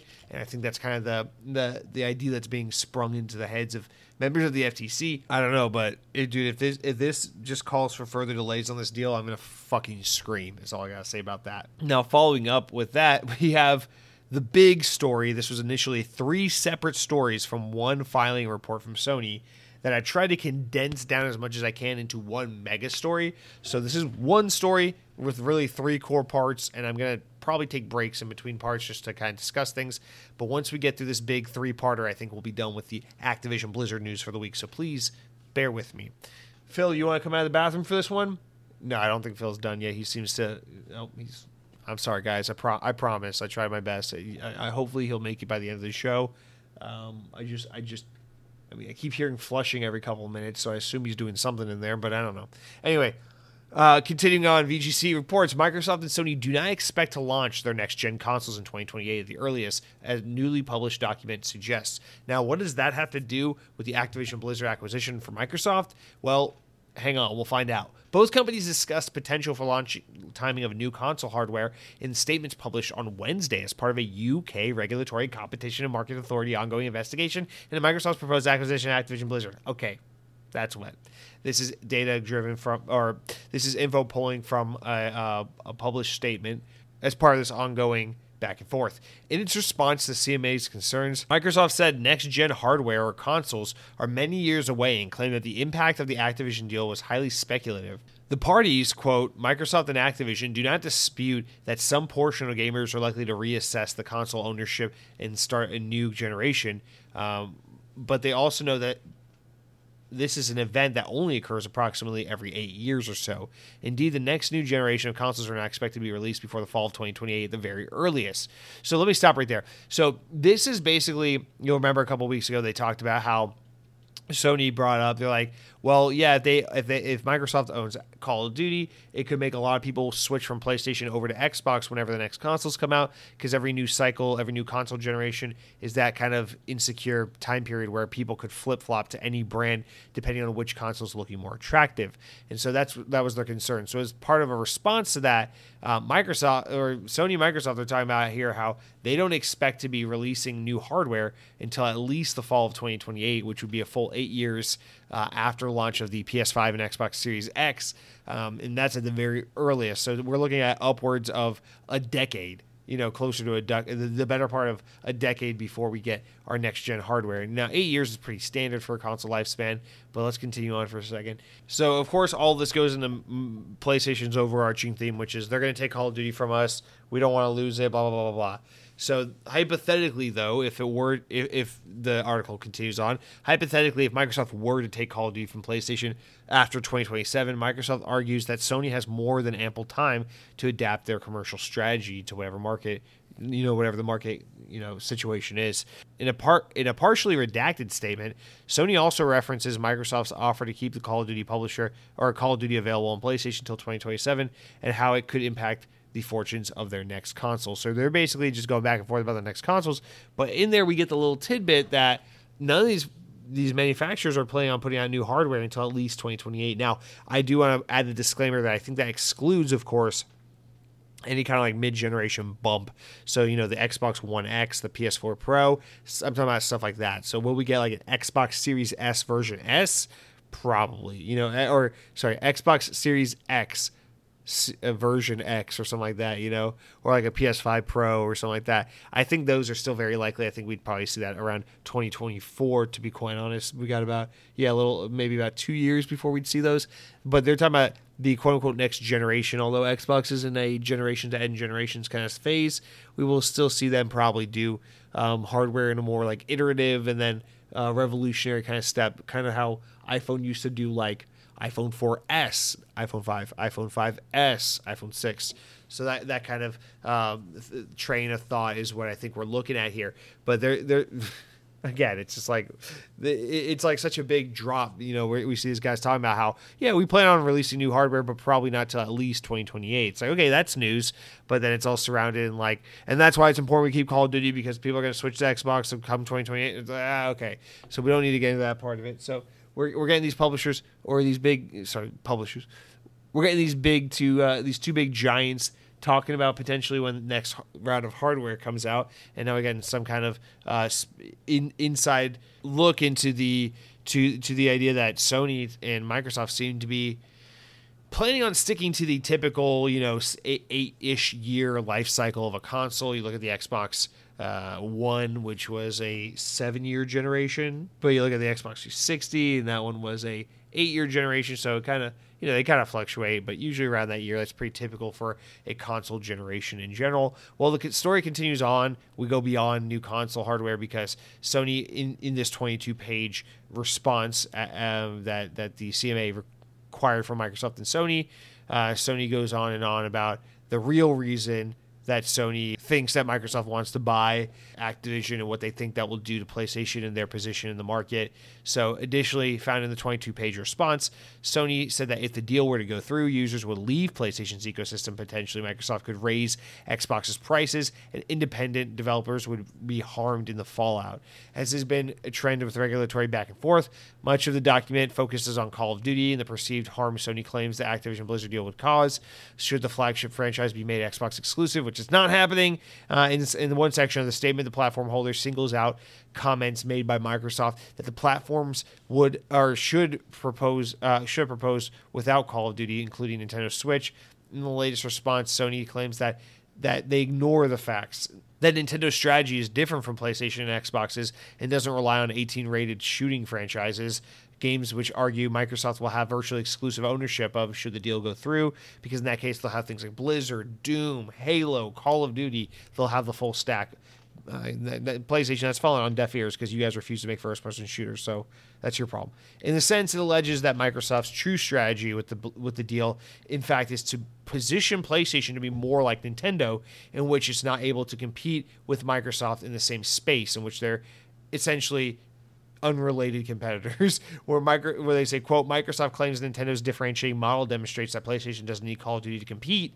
However, what this really reveals is that Microsoft wants PlayStation to become like Nintendo so they become less closely effective uh, as a competitor. Meaning, you know, Nintendo doesn't have like Call of Duty and shit. Nintendo does well because people buy like 30 million copies of fucking Animal Crossing a day, and people want to buy a Mario Kart 8 until they're blue in the goddamn face, even though the game will be 10 years old in like a year and a half or two years or something. Yeah, like a year and a half, that game will be 10 years old and it's still charting on NPDs all the fucking time. But that's Nintendo's kind of mo. What what PlayStation's claiming here is, hey, well, PlayStation and Microsoft actually play a much closer game where, you know, we all, you know, PlayStation and Xbox both benefit from Assassin's Creed, Fallout, Far Cry, uh, Call of Duty, uh, Need for Speed, you know, all these multi-platform games that basically get released same day and date, same version, same game, same everything between the Xbox and, uh, and PS version. And the real differentiating factor between these platforms traditionally is the exclusive content. So that's what they're saying here is that by trying to remove games like Bethesda games, by removing things like Call of Duty, they would just be repositioning Sony to be kind of a more unrelated competitor to Xbox because Sony would be mostly just left with first party and some Japanese support from companies like Square Enix. However, what it fails to mention here is the part where Microsoft says, we'll give you 10 goddamn years of Call of Duty and we won't we don't plan on any time in the near future taking this away from you. So calm the fuck down. We're not taking Call of Duty away from you. So the whole thing is a moot point when you consider that fact. But it is important to note that this is just another argument, another cry for help that Sony is throwing at the wall, and it's sticking. It's getting the CMA to continue to investigate further and further. And now over here in the U.S., we see the FTC starting to look and it's just not it's just drawing a lot of negative attention. Meanwhile, Sony hypocritically over here is is touting the uh, fastest sell best selling uh, console exclusive for PlayStation ever with God of War Ragnarok, uh, as if they don't have plenty of franchises that just do fuck you money as well. Um, also, the fact that they're accusing Microsoft of having like all all the big first person shooters themselves when it's like Sony what do you fucking mean, Sony, that Microsoft is going to have all the big first person shooters? You had Resistance. It was a pretty goddamn good shooting franchise, and you abandoned it and you refused to go back to it. That's your fault, Sony. And Sony, you had, um, what is it, Killzone, which eh, Killzone's not that great, but you have Killzone and you refuse to go back to it. Sony, you have SOCOM. You refuse to make a new SOCOM game. Don't blame Microsoft for this. Don't fucking blame Microsoft for this. It's your decision that you refuse to make anything other than third person narrative action games about jaded fathers with dead children or something like that and their journeys with little kids across barren wastelands. Like that's your MO. You want to make that game, you make that game. Xbox's MO is they like to make games where tough men like to shoot blood and gore out of aliens and shit. It's okay. There's a little bit of redundancies with, with Xbox's catalog being a lot of like brofish shooter stuff. It's fine. It is what it is. It's fun. There's a lot of redundancy with PlayStation being like, here's a guy in a gruff, grim world, and he's got to be a third person action game. There's a, probably a kid somewhere around. That's Sony's MO. That's what they do. Don't be complaining about that because you've decided over the past 10 plus years to invest all your time and energy into remaking The Last of Us 45 times. So that that, that one kind of gets me a little bit because it's like it's such a petty complaint. It's like Sony, you and also Sony, you now own Bungie. You have so much insider access to how some of the greatest first person shooters are made. You have so much potential, so much staff across your teams that are more than capable of making phenomenal first person shooters. You have a new team that was founded by ex by ex Treyarch developers, uh, which you know we can assume those guys are no doubt making a first person shooter. So Sony, again, this is more that falling on deaf ears, crying crocodile tears to try and draw attention, to delay the deal, to frustrate Microsoft, to slow things down, to gain concessions. But we all know damn well that we're just a few years away from Sony actually starting to put out a lot of shooter games, a lot of multiplayer games, a lot of kind of games as a service type games. But you, you can't fault Microsoft because historically they've been more focused on those kinds of games. It's just what they've done. It's been your choice. It's been your fucking choice to re release, you know, fucking the rumor right now is that they're going to re release Horizon Zero Dawn, a game that's a couple years old. Like, I'm sorry. Maybe you could put a team at Guerrilla to work on maybe making a Killzone game instead of remaking a game from four and a half years ago. But whatever, that's that's that's your mo. Anyway, uh, and then the last part of this filing from this uh, three-parter with Sony, the newish news. Lastly, Sony claims that if Microsoft were to gain sole control of Activision's content, independent developers would also be harmed as Microsoft could increase prices for games and hardware as well as subscription services. Sony is confident that the CMA's Phase Two inquiry will confirm that the transaction is likely substantially less lessening the competition and should be prohibited. Now, this one I do agree with to some extent because I do think any mass consolidation does make it harder for smaller, newer people to get involved. So there is some truth to this. I will give Sony that. Uh, but continuing on, Sony uh, goes on to argue that Call of Duty is an irreplaceable game and that Microsoft's ownership of it would have an imbalance of power so heavily that it would favor ultimately Xbox and PlayStation might be unable to ever compete, saying that Microsoft would control. Ir- uh, yeah. Anyway, so I, I, I do understand that, but at the same time, um, Fortnite, you know, like Epic made Fortnite, and I'm not just that's not to say Epic is nobody. I mean, they have Unreal Engine. That's that's one of the biggest money makers in the history of gaming. But you know, Epic weren't positioned to be, you know, the developer to make a big up and coming game like something that would be like industry changing. And those motherfuckers made Fortnite, and Fortnite made so much money. It was such a big deal that you, you, you know what Activision had to do? They had to respond by making Call of Duty have a Fortnite mode. So is Fortnite not like the ultimate example of how there's absolutely room in this space for someone with great ideas and right execution and right timing to maybe make something that can give Call of Duty a run for its money. This this uh, WMZ mode or whatever that just launched in Modern Warfare 2, isn't that kind of like a direct response to games like Escape from Tarkov? Didn't Ubisoft experience a massive success with like their Rainbow Six Siege game and, and all that? And I don't know. It's it seems like to me that there's plenty of space in these in these in, the in the shooting in the various shooting genres, whether it be traditional six v six multiplayer or free to play battle royales or tactical games or whatever the case may be. It seems like there's plenty of space for people to excel and make massively popular games, and that maybe the reason Sony doesn't know what they're talking about is because they haven't even tried to make a first person shooter since 2013. So I don't know. I just find that to be kind of a little bit of a stupid comment, although I do agree that in general, uh, consolidation of the market does make it harder for new players to get in. I'm not really sympathetic to Sony on that, but I am sympathetic to some smaller indie teams, perhaps, or up and coming small publishers. Uh, Sony, not so much, but honestly, at the end of the day, I again, it's more kicking and screaming, trying to get attention to delay this deal while in the corner, Sony's making record breaking profits off their latest first party release, and Xbox has literally nothing going on for the year and for in terms of first party party content. Um, okay, so let, us leave all that there. Again, I, I, I want to kind of go through that rather quickly and not dwell on it too much because I know we're all tired of talking about it. But those are our big updates as pertains to the Activision Microsoft deal. Really, at this point, it's mostly just Sony going on and on and on, talking to a fucking brick wall about this stuff. But it's definitely getting attention. They're definitely, I think, getting what they want out of it, and and, and their plan is surprisingly doing quite well. I, I, for as much as it does make PlayStation look bitchy and, and whiny right now, you know, for us as consumers and gamers, the important thing is their strategy is kind of working in their favor. I think they're getting exactly what it is they want out of it right now. So, I guess good for them. Uh, but next up, let's move on to um, some sad news, but thankfully news that doesn't really have to do with uh, Activision, Blizzard, Sony, whatever.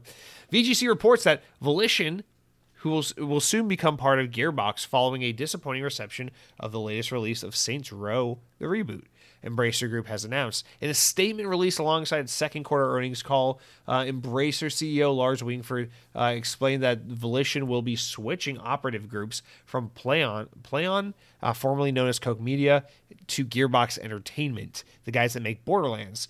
Quote, the reception of Saints Row did not meet our full expectations and left the fan base partially polarized. The game development studio Volition has been working hard to improve the player experience, and while the game is disappointingly uh, disappointed critically, Wingefors said that financially, Saints Row has performed in line with management expectations for the quarter as far as sales are concerned. Going forward, quote, Volition will transition to become part of Gearbox, which has all the tools, including uh, an experienced management team in the U.S., to create future success at Volition. This will be the first internal group transfer where the transfer of a major studio between operative groups, but is not necessarily the last. The decision coincides with the release of the first major update for Saints Row, which went live last week, containing 200 improvements with a particular focus on stability and co op issues.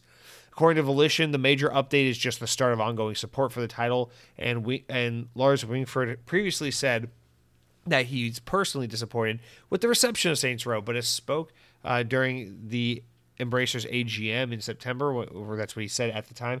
Personally, quote, I hope for the greatest reception of the game. Uh, it's been very polarizing, however. There are a lot of things that could have been said and could be said in detail around it. But I'm with one hand, I'm on the one hand happy to see there's a lot of gamers and fans out there happy with the game. At the same time, I'm a bit sad to see that not all the fans are happy. So it's difficult. I think we need to wait for the quarterly report in November to have more details. We're still fairly early in the release window and still collecting data. That's what he'd said at the time.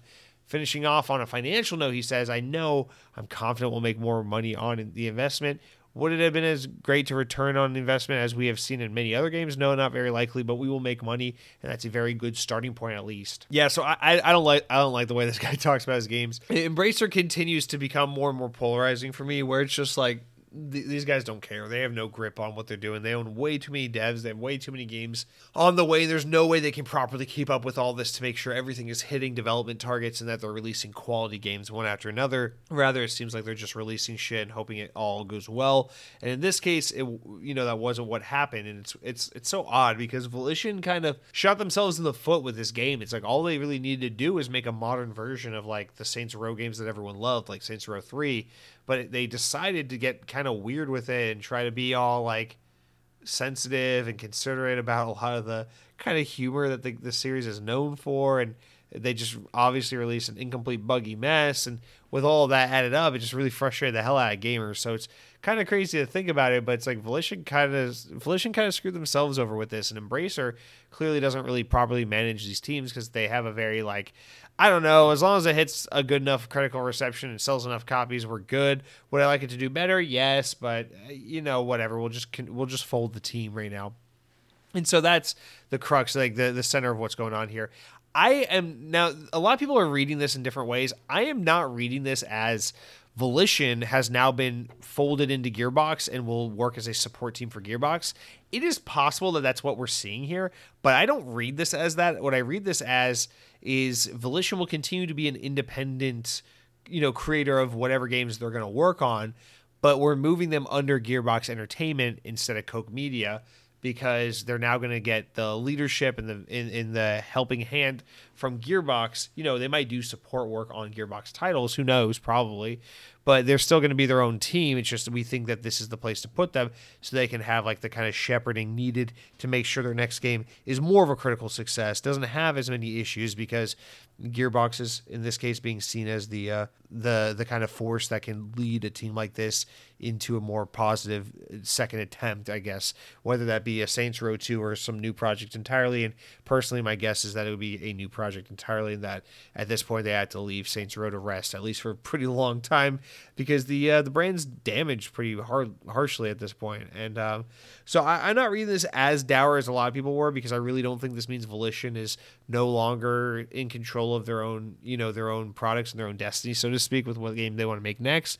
But I do assume they will be adding some form of support to Gearbox, and uh, and they have been taken down a peg for sure because when given you know total freedom it looks like they kind of fucked up with saints row and this is a little different because this isn't one of those like it's a good game it just underperformed because the timing was wrong or something this is one of those like yeah people were mad at this game because they made a lot of dumb choices with the development and they had total creative freedom the publisher wasn't pushing them to do any of these changes this is just uh, them deciding to like self-censor their game and take out and kill and kind of neuter a lot of the fun and the wacky zaniness of the Saints Row series, and on top of that, the game was a a buggy mess. So uh, we'll have to continue to wait and see how this goes for Volition. But my my assumption is that they are still in a are going to be in a position where they'll they'll be able to make games for themselves as well. So I don't know. I mean, maybe they do just get put on Borderlands support. I hope that's not the case, but I don't know, man. Lots of lots of interesting management decisions being made over here at Koch Media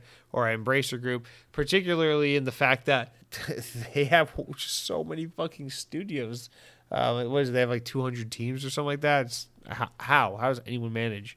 But uh, okay, next up, let's uh, let's actually turn our attention back to the UK uh, Com- Competition and Market Authority, the CMA. But we're not talking about Activision, Blizzard, and Microsoft. We're actually talking about Google and Apple and Microsoft. So this is actually a really interesting story, and I'm kind of glad to see this is coming to light or that this, something is being done here. Uh, but as Windows Central reports, the CMA launched a market investigation that will look at how Apple and Google dominate the mobile space. Specifically, they're investigating how the two tech giants exercise a stranglehold over operating systems, app stores, and web browsers on mobile devices. The investigation will all also be focused on how Apple restricts cloud gaming through its App Store, which is a callback to Xbox Game Pass or um, cloud gaming. Continuing on, the launch of the investigation follows concerns that the CMA has that the duopoly of Google and Apple have created over the mobile space.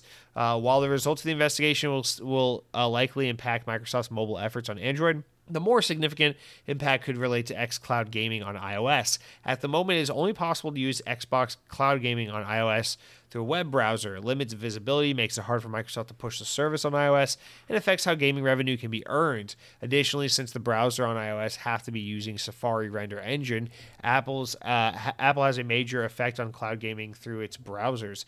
Quote, ultimately, the restrictions limit choice and make, make it more difficult to bring innovative new apps to the hands of UK consumers, said the CMA of both Apple and Google. At the same time, Apple and Google have argued that the restrictions are needed to protect users, and the CMA's market investigation will continue these concerns and consider whether the new rules are needed to drive better outcomes.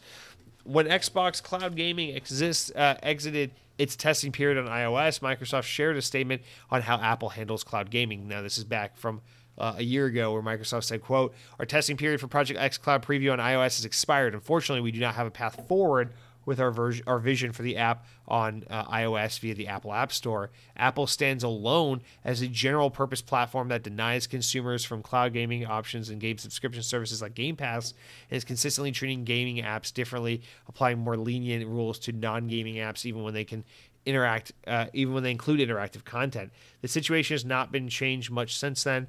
Uh, Xbox Cloud Gaming is still only accessible through web browser on uh, iOS devices, which is iPad, iPhone. Now, I'm glad to see the CMA doing something about this. See, this is something where I'm like, okay, don't don't just you know let's scrutinize this. This is something that we need to talk about because uh, this is a real problem that's been going on for a long time with Google and Apple, particularly Apple. Apple is incredibly notorious for this, although it looks like Google has a history of it as well, which is this idea of like we're going to control who can be on our app store and who can't. And I, I understand to an extent, you know, you're regulating your own platform, but they definitely, definitely, definitely use this to their competitive advantage.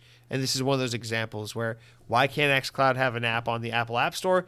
Because uh, Apple doesn't want to compete with Apple Arcade and their mobile or their gaming initiatives. That's really all there is to it. It's it's really plain and simple. Uh, and, and honestly, speculating otherwise would just be dishonest and distract from the real problem here. The thing is, Apple and Google make so much of their money off these app stores because the platform is well they've monopolized the mobile phone market that's part of why my windows phone could have never gotten in you know and and apple's always been the worst about this with their policies and practices but you think about it it's like you know apple makes money on selling iphones you know but for for google they make money on licensing android software to oems that then make phones and then these two companies make like their buku bucks off of rips from app purchases you know every time you purchase an app in the Google Play Store or iOS store, Apple and Google get a cut from from the sale. And so they want to make sure that they can kind of monopolize this market so there's no way for people to be shopping on the other stores. Now, Google has allowed other OEMs to make stores for Android, alternative uh, alternative options to the Google Play Store. However, this is something that they're not fans of, and they do make it quite challenging and quite hard to do this. In fact, the only OEM that's able to really have a app store built into their phones from the get really is Samsung, and that's obviously a deal that gets to be uh, made and inked just because Samsung is like the best seller of mobile devices in the in, like globally. So you don't want to fuck with Samsung. You want to cater to them because they're they're so much of the reason why Android why Google has been successful with Android as an operating system. So they are the exception to the rule, but we know Xbox is Microsoft is looking into building a cloud app, some kind of mobile app store, rather, um, going forward for Game Pass, for cloud gaming, for King games, for Xbox games, all the rest. And we've already run into this where it's like, okay, I can see them being able to work that out with Google somehow, eventually getting that to happen, especially because Microsoft and Google have a growing relationship when it comes to the mobile division. But how does this work with Apple? Because Apple would never allow this, just straight up. Apple's never going to allow this. So I do continue to wonder how Microsoft ever saw a path forward with that being the case. Well, thankfully, a deal, you know, some kind of regulation step in intervention could really be the thing to disrupt that. And, and I think you got to hold these guys accountable. You got to bust Apple open a little bit because Apple, dude, I, I I love Apple so much. Like Apple makes such great products, but they are such an infuriating brand. They do so much of this shit. You know, they they're so notorious. The stories have been around forever. Of you know, like small startup makes an app, really cool idea. Apple kills the app, deletes it from the App Store, doesn't allow it to exist, and then a few months later they show up with a new app that is uh, remarkably similar to that app that they banned from their store. It's it's it's the iMessage thing, right? It's like the how like any any Android user constantly gets shit for being a green bubble, but the only reason you're a green bubble is because Apple blocks the technology that's built into uh, messaging apps and, and services that would allow Android phones and iPhones to be able to communicate with each other over an iMessage like system, but Apple intentionally blocks that ability so that they can continue to be a division between iPhone and Android users. So iPhone users can continue to feel like they're part of an exclusive club and like Android are these disgusting green bubbles that hold them down. That kind of mentality, that kind of process carries throughout Apple and so much of what they do. And it's it's it's no surprise to me that they that they wouldn't let uh, xCloud on the App Store because they don't want it to compete with Apple Arcade. And it's no surprise to me that they would never let an OEM or anyone put, you know, I mean, I guess they don't have OEMs because they control the hardware stack, but that they would never let someone else build an app store for um, iOS devices because they, they have nothing to gain from that. They want to be able to control, and sure, they'll say it's for safety and to make sure there's a quality of apps and that their consumers are being given the best experience possible. And to some extent, I'm sure that is true because that's a huge part of Apple's model is that kind of unparalleled experience, guest experience. But at the same time, we know the bigger and more real reason for this is just because Apple doesn't want the competition. And so now we live in a world where no one else can make a successful phone platform. It's Android or iOS or fucking nothing. You know, there is no Windows Phone, there's no BlackBerry, there's no any of that. It's just go- uh, like Google and Apple, eh, you know, iOS and Android. And uh, so now we're, we're looking at these regulatory boards to be like, you got to find a way to kind of crack these markets open a little bit so other people can get in there with their own ecosystems, their own web stores, their own app stores, their own apps, regardless of you know whether they are gaming apps or or TV apps. Because remember, the big story with this last year was you know, a- Apple isn't restricting um, Netflix because they can't. I think the excuse they used was um, they didn't want to approve an xCloud app because they can't approve all the games for their ratings and all that stuff. Meanwhile, you got Netflix and Hulu and HBO Max in the App Store, and it's not like you're going through and regulating all the content there, rating every TV show and movie in the catalog because you're not. And they use that stuff as excuse because ultimately they want to be completely free of any competition. It's their marketplace, so legally, unless someone steps in from a regulatory standpoint and makes them do otherwise, there's nothing anyone can do about it. So we'll continue to see how that one unfolds as well. Man, I really hope we do get some kind of Xbox App Store on iOS and Android um, in the future. I really think that would be quite awesome. All right, this one's a quick one. I don't really know that it makes the store like proper news segment, but nonetheless, let's go through real quick. Crystal Dynamics claims that the co-development on Xbox's Perfect Dark reboot is progressing extremely well. That's according to the CEO of Crystal Dynamics, Phil Rogers, who provided uh, an update on the project during a parent company Embracer Group earning call on Thursday when it was announced in September 21 that Xbox had signed Crystal Dynamics to co-develop per- Perfect Dark, not support work, co-develop. The debut game for Microsoft's new in-house team, The Initiative, with the quote, "We're working on the iconic Perfect Dark game. The project is going extremely well," Rogers said uh, during the call, as transcribed by VGC. Continuing on, what's been promising internally is seeing how our team took the opportunity, uh, a new way of working. And if we think about the future of how we work, collaborate across studios, across time zones, across geographies, across different companies, will all become more common. It's so great to see that the team at the initiative and our team at Crystal Dynamics are working so well together. His comments echo those of studio Xbox Game Studio Matt Booty, who said in September that the days of single studios, single team studios on large scale games are long gone. Now, remember when we talked about that back in September, we talked about the whole. This is kind of the future of gaming. Is like, hey, here's our team. Um, they need help with this. What team can pitch in for this aspect of development and kind of be able to use people in a more situational, kind of adaptable way because it's more cost effective for game development. It gives more projects to teams when they're in lulls between projects and kind of guarantees more job security overall. It's kind of an effective and efficient way to develop games, is what Matt Booty was saying. And I'm not opposed to that. I really do like that mode of thinking, especially for the potential job security it can offer to people working in the games industry. But at the same time, I still I'm still weary of this idea that we went from the initiative is making Perfect Dark to Crystal Dynamics is support doing support work on it to Crystal Dynamics is co-developing uh, Perfect Dark and also, we know the initiative lost so much of their core talent about a year ago. So it's like, at what point is it like, yeah, this is probably just mostly a Crystal Dynamics developed game with some leadership and, and visionary support from this initiative, whatever the fuck this team even is at this point. Um, it doesn't seem like they're really making their full first game by themselves anyway. So I, I don't know. Am I against this in any way? Inherently, no. Uh, but in, in this case, I just I was so excited about the initiative. I think so many of us were. We wanted to see what they were capable of and what, what it was they were going to be, what that culture and identity they would build would be. And I feel like this just neuters any chance of that so much that it's just kind of inherently disappointing. Although I do appreciate a more effective and efficient and economical way of using resources so that we can further guarantee timely game development cycles, better compensation and work guarantee for studios, uh, better job security. I, I, love all of that aspect. So I think that's great. I just, um, man, I, this perfect dark game now to me it just feels feels like we're just probably gonna get like some fucking Tomb Raider perfect dark game, and I just. I really would have loved to see what this initiative team was all about. If they were a ground up team, all new talent, working solely on their own new projects. But um, I guess this is what we're getting. All right, guys, and that's actually going to do it for all of our news this week, except for the important enough news, which we will get into now. These are these stories that are important enough to make the podcast, but not quite important enough to warrant their own discussions, of which we have a couple to rattle off, starting with Windows Central reporting or relaying that Call of Duty has had a refreshed take on its Battle Royale experience with the Warzone 2.0. And this week, Activision announced that it had already crossed the 25 million player mark in just five days.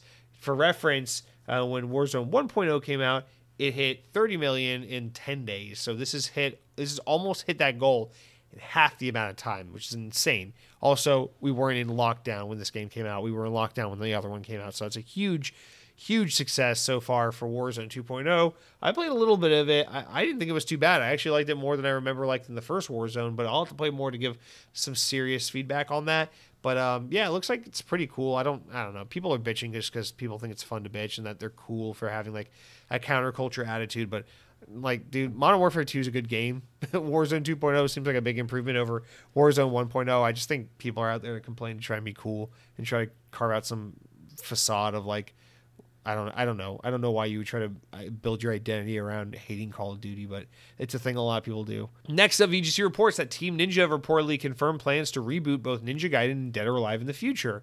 That's according to a translation talk uh, from the developer president that they held in South Korea last week during a during a developer's talk. A slide in the report showed at the end of the panel images of both classic Team Ninja games along with the headline, The Future Team Ninja Reboot of Popular Series in, Jap- in Japan, and showed Ninja Gaiden. We haven't seen a mainline Ninja Gaiden since 2012's Ninja Gaiden 3. Yasuda, who was the director of Nioh and its sequel, was the level designer for Ninja Gaiden 2 and directed the series in the third installment. It's first since the departure of lead creator Tomonobu Itagaki. So it feels like Ninja Gaiden's largely been pushed to the wayside ever since Nioh. It's kind of blown up and taken off as it has. So as Team Ninja continues to do more Souls-like games, it's hard to see like when Ninja Gaiden's coming back. But I, really feel like there's a place for it. So if, if these rumors are correct and we're getting some kind of reboot of Ninja Gaiden, I think that'd be pretty damn cool to see. Next up, Ubisoft has some news. They released concept art for the upcoming Splinter Cell remake. Their remake uh, was released alongside the Splinter Cell 20th anniversary video they released this week.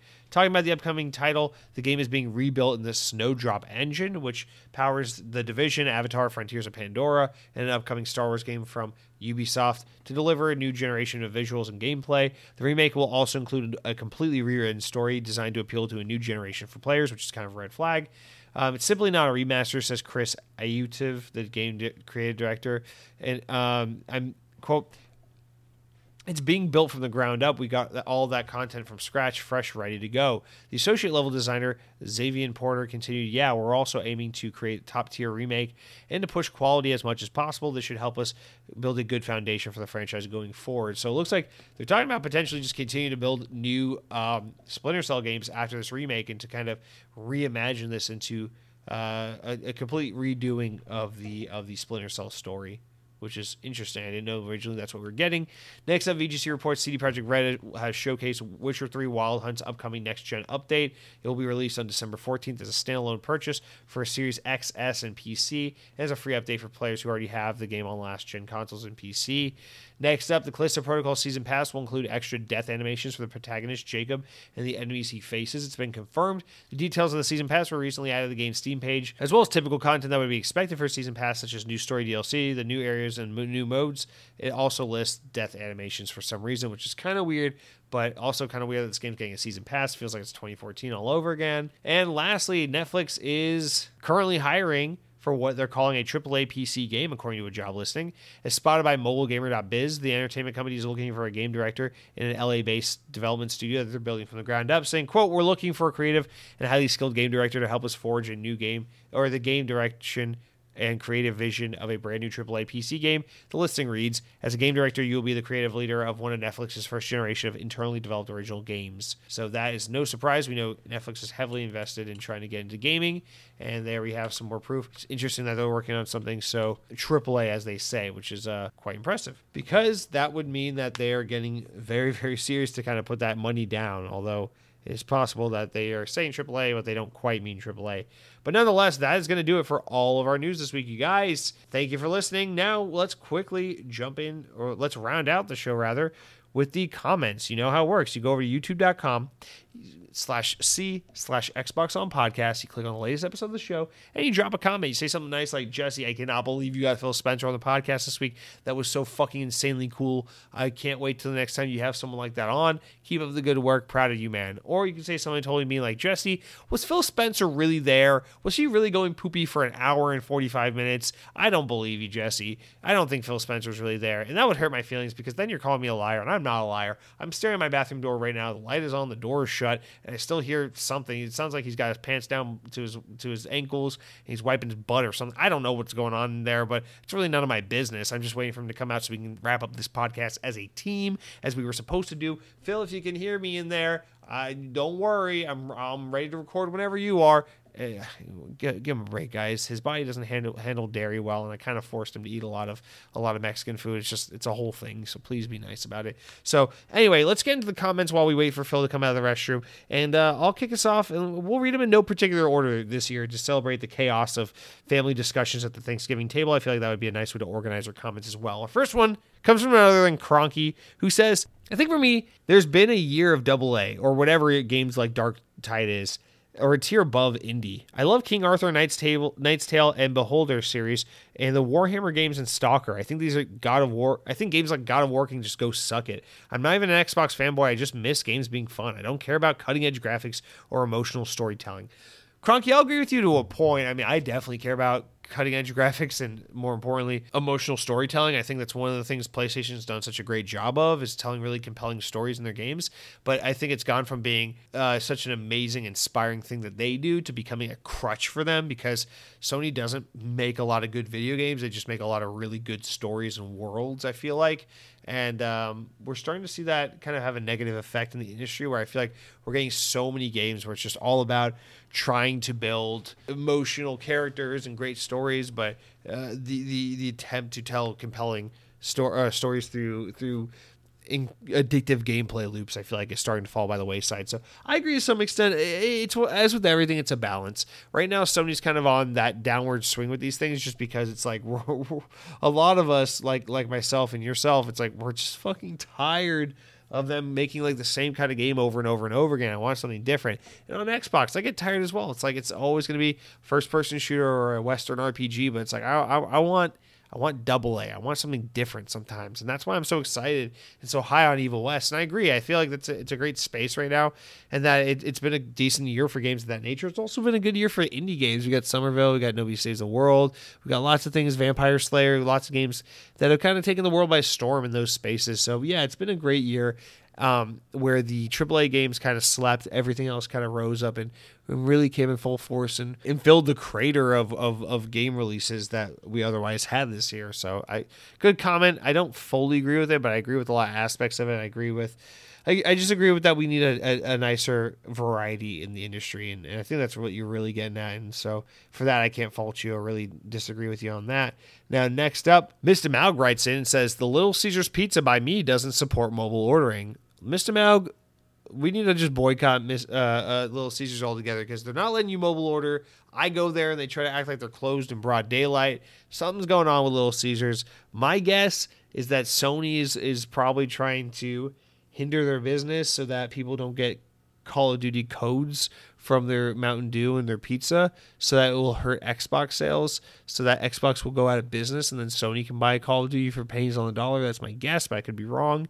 Now Jay writes in the next and says, "I really enjoy Inside, and as for I'm about an hour or so into Somerville. It's pretty good. I'm not blown away by it, but I am having fun. Well, Jay, I'm glad to hear that that's the case. That you know it's at least good and you're having fun. I'm pretty excited myself to jump into that game. I, I didn't get the chance. I played too much Sonic, and now I'm on to Evil West. But I, I have it downloaded. I have Pentiment and Somerville. I have them both downloaded onto my Xbox, ready to go. But right now, I'm uh, I'm I'm giving Evil West my attention. There's just too not enough time, too many games to play. You know what I mean, man? But I'm glad to hear you're enjoying it. Glad to hear some positive reception to it because I'm not hearing a lot of people talk about it. Surprisingly, I thought it would get more uh, kind of press coverage than it has so far. Now, next up, Way of the Dolphin Butthole, also formerly known as Way of the Lao, writes in says, "Yo yo yo, how's it going, bro? Hope you're doing well. I know you guys are all busy this week with the new Pokemon Scarlet and Violet coming out but I wanted to take a time to talk to you about the good Monster Hunter, uh, to talk about how good Monster Hunter Rise is. And I don't think people acknowledge the fact that Capcom has consistently over the past year. Anyways, I hope you all have a good holiday, and I hope you talk. Uh, I, I hope to talk to all of you on stream this Monday while Jesse talks about Call of Duty like a bad ex girlfriend. Take care. Well, way of the dolphin butthole. I'm glad you continue to be obsessed with Monster Hunter. But uh, I like Call of Duty Modern Warfare 2. I don't know what you're talking about, dude. I, am I'm, I'm in good Modern Warfare 2. I'm enjoying the game. I'm being a positive force out here. I like Halo Infinite. These are the games we play on stream. Please just follow me on twitch.tv slash Extreme and uh, and watch your mouth. That's all I gotta say. Way the low. Happy Thanksgiving. Have a wonderful day. I appreciate you. Compassionate Choice LLC writes in with our next comment says, I had to get hearing aids after stabbing my ears out from listening to you rant about this furry hedgehog for half an hour this week. We get it. You like Sonic. Go get a grilled cheese steak burrito. All right, compassionate choice. Hope you're feeling better. By the way, I know you had you were, you were sick under the weather the other week. Hopefully, hopefully you're feeling much better. Thank you for writing in. But uh, you, you know, you want to be mean about it. I can talk about something for another 30 minutes if that's what you want. I can do that. That's not a problem for me. Okay. If you thought this, if you thought last week was bad, just wait till you hear this week. I talked about him for another 20 minutes. Fuck you. And by the way, I love you. Have a great one. Happy Thanksgiving. And lastly, our final comment of the week comes from none other than Headhunting Halo, who likes to round us out with his nonsensical cuteness. And he says, Dude, God of War Ragnarok has to be the best game I played in my entire life. I've played a lot of games. I've completed the story, and there's a lot of stuff to do afterwards, and it's a unique golden charm that everyone should play this. And also, Dead Island 2 is never coming. LOL. Also, remember Zebra Stripe Gum? Yes, I do. I actually recently thought of that. Almost bought some on Amazon now that you mention it. Um, I don't think they make it anymore. Guess what? They made candy gummies out of zebra stripe gum. It's damn, they have these. Where have these been all my life? The dog won't stop humping my leg, and as I comment, so I gotta go. I love you. Link me to the zebra gummies candies that you're talking about, Mister Head Hunting, Dog Humping, whatever your name is. I, I am intrigued. I would like to try these. Also, glad to see you're loving God of War. It seems like a lot of people are really loving God of War. I've made the decision personally to wait until it comes to PC. Uh, I'll just play it there. But yeah, man, I'm I'm excited to get into God of War. I I I didn't expect it to fall off my radar though as much as it has, just because I've been so distracted by Call of Duty. I want to get back to it because I'm still having fun with it. Sonic, I definitely want to get back and go get all the achievements, which I plan on doing. Um, I'm playing Evil West and having a great time. I'm excited about Callisto Protocol. I haven't even touched Pentiment or Somerville yet. So for me, I'm eating real good over on Team Xbox right now. Uh, I'm looking over at God of War, seeing all the praise. I want to get into it. It looks good. It does look like more of the exact same, which isn't necessarily a bad thing, but it does look good but I just feel like I gotta wait on PC because at this point my PS4 is on its last leg. It's dying. It's just asking for it to all be over, and I just don't want to use that for gaming and I don't have a PS5 and I don't want to buy a PS5 right now. So I, I think the way to go for me is going to be just to wait for the PC release in six to 12 months. But with that said, guys, that is going to do it for our show this week. I appreciate you guys listening and supporting the show as always. Please, if you have the time and the uh, uh, the willpower to do so, head on over to iTunes or other podcast services and leave a five star review. Subscribe on YouTube at Xbox uh, on Podcast. Um, follow me on Twitch at Lightning Extreme and hang out with us on Mondays, sometimes Sundays when we stream Halo Infinite or Call of Duty and just chill out for a couple hours. Also, feel free to follow me on Twitter if you want to see what kind of stuff I'm never tweeting because I try to not be on Twitter anymore. Uh, or just DM me there if you have any questions or want to get in t- touch with me for anything. Um, you can follow me on Twitter at Jesse DeRosa. As always, though, I really appreciate you guys listening. It helps me uh, want to do this podcast every week and it makes it incred- incredibly gratifying to do.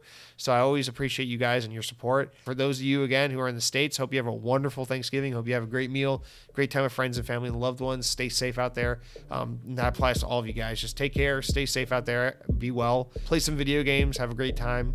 Give Evil West and Sonic Frontiers a try. They're good, I promise. Until next week, guys, remember in two weeks, Game, uh, game Awards. We're getting close. But until then, until next week, power your dreams.